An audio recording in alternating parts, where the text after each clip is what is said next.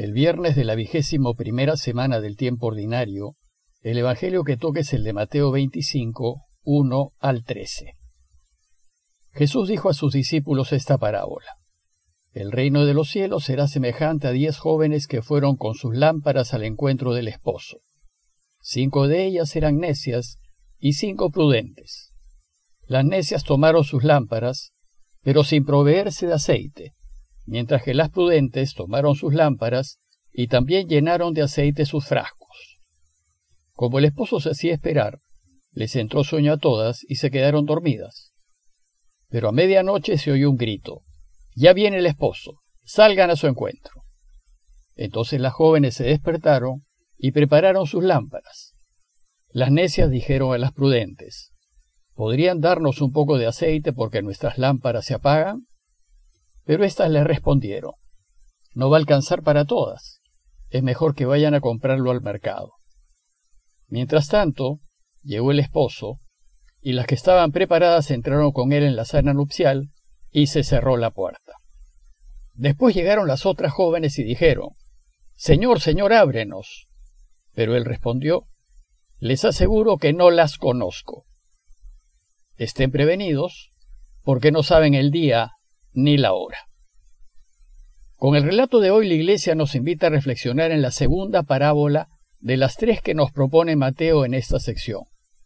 Esta segunda parábola, y con la cual iniciamos el capítulo 25, es la de las jóvenes previsoras y las jóvenes descuidadas, y está dirigida a todos nosotros. Y como en la anterior parábola, esta también insiste en la importancia de estar preparados. Pero en este caso, el trasfondo no es el de un robo, como en la parábola anterior, sino el de una boda. Y la fiesta nupcial representa la maravillosa y eterna fiesta que tendrá lugar cuando Dios reine. En esa fiesta todos celebraremos, eternamente, el triunfo del bien sobre el mal.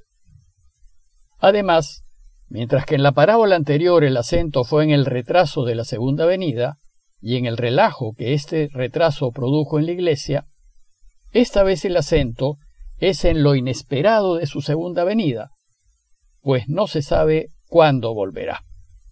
Por tanto, la parábola nos invita a preguntarnos si nosotros estamos o no preparados. Veamos en detalle la parábola. El relato empieza diciéndonos que Jesús dijo a sus discípulos, El reino de los cielos será semejante a diez jóvenes que fueron con sus lámparas al encuentro del esposo. Nuevamente tenemos una parábola de Jesús en donde no define lo que es el reinado de Dios, sino más bien, y para que nos hagamos una idea, lo compara con la actitud de unas jóvenes que han sido invitadas a una boda. Diez son las muchachas que han sido elegidas a participar en el cortejo de honor del novio. Parece que la costumbre en ese tiempo era que las diez elegidas formen parte de una procesión de luz que se hacía llevando pequeños lamparines encendidos con aceite de oliva para iluminar el camino y acompañar al novio a la casa de la fiesta. El novio representa a Jesús, al Hijo del Hombre que deberá volver en cualquier momento, y las diez vírgenes nos representan, pues todos los creyentes hemos sido invitados a la fiesta del novio. La mención de la virginidad de las diez muchachas indica que han llevado unas vidas honestas, rectas e intachables, y éstas las han hecho merecedoras de ser parte del cortejo nupcial, pues sus vidas han sido como lámparas encendidas que dan luz a los demás. Pero no basta haber sido elegidas para ser del cortejo, por llevar unas vidas rectas. Es necesario perseverar en esa actitud a lo largo de la vida es necesario no cansarse, seguir siendo honestos a pesar de las dificultades y contradicciones que se pudiesen sufrir, y seguir caminando el camino de Jesús. Inmediatamente dice Jesús en su parábola que de las diez vírgenes invitadas, cinco de ellas eran necias y cinco prudentes. Que sean necias no quiere decir que sean malas, pues ya nos ha dicho que son vírgenes y por tanto con méritos suficientes para participar del cortejo y de la fiesta.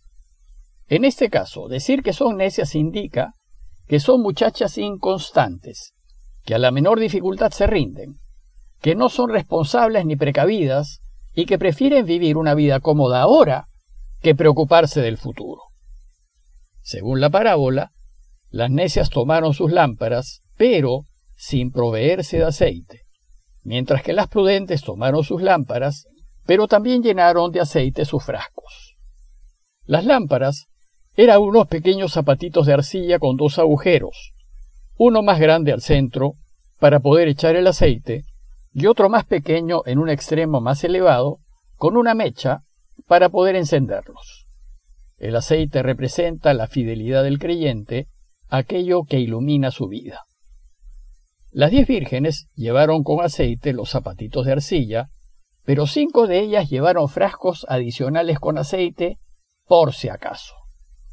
Estas precavidas son las que piensan que la noche podría ser larga, pues no saben a qué hora llegará el esposo y en consecuencia van preparadas.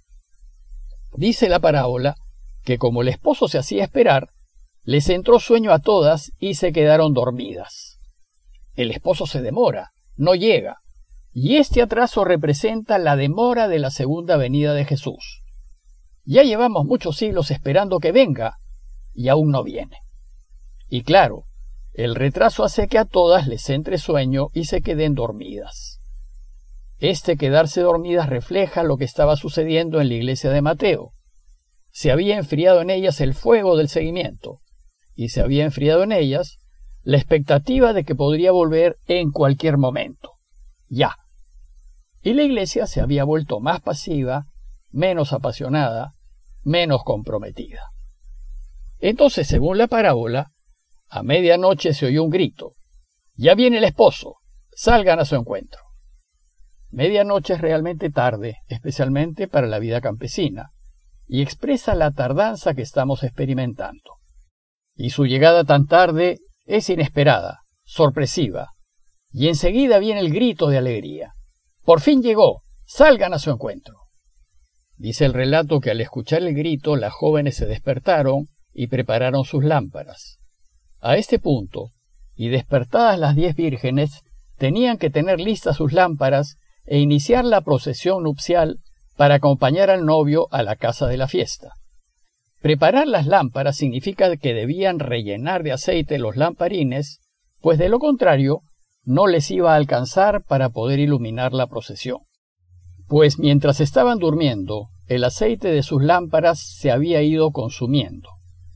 Las necias, al darse cuenta de que no les iba a alcanzar para toda la procesión, piden a las que llevaron aceite extra que les den un poco.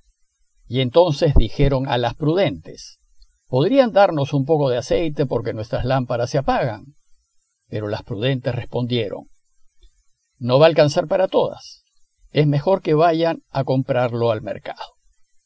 Aquí el problema no es que no las quieran ayudar, sino que no va a alcanzar para todas. Además, la fidelidad no se puede compartir, o eres fiel o no lo eres. Ir al mercado a esa hora parece inútil. Sin embargo, fueron, pues no les quedaba otra. Y mientras iban, dice la parábola que llegó el esposo, y las que estaban preparadas entraron con él en la sala nupcial y se cerró la puerta. El esposo no puede esperar. Una vez que llega, el cortejo nupcial se inicia con las lámparas que hayan encendidas y en cuanto entraron a la casa, se cerró la puerta. El cerrarse la puerta indica que a la fiesta del reinado de Dios solo entrarán quienes están preparados cuando llegue y quienes acompañen al novio hasta el final. Pero, dice la parábola, que después llegaron las otras jóvenes y dijeron, Señor, Señor, ábrenos, diciéndole, también nosotras hemos trabajado para ti. Pero él respondió, les aseguro que no las conozco. Ellas habían caminado un tiempito con él, eran vírgenes y se decían cristianas, pero se habían relajado. Eran de las tibias. Y eso hizo que el Señor las desconozca. Lo dice muy claramente Jesús en Mateo 7, 22, 23. Muchos me dirán aquel día, Señor, Señor, ¿acaso no profetizamos en tu nombre, y en tu nombre expulsamos demonios, y en tu nombre hicimos muchos milagros. Y entonces les declararé, jamás los conocí, apártense de mí, agentes de iniquidad. Nosotros hemos sido cristianos, hemos ido a misa, hemos hecho obras de caridad, pero Jesús nos dirá, no los conozco, porque no hemos sido perseverantes, no hemos seguido caminando su camino a pesar de las dificultades. Y entonces la puerta se cerró, y ellas que no estuvieron preparadas se quedaron fuera. La parábola concluye con la enseñanza principal dirigida a todos nosotros. Estén pues prevenidos, porque no saben el día ni la hora.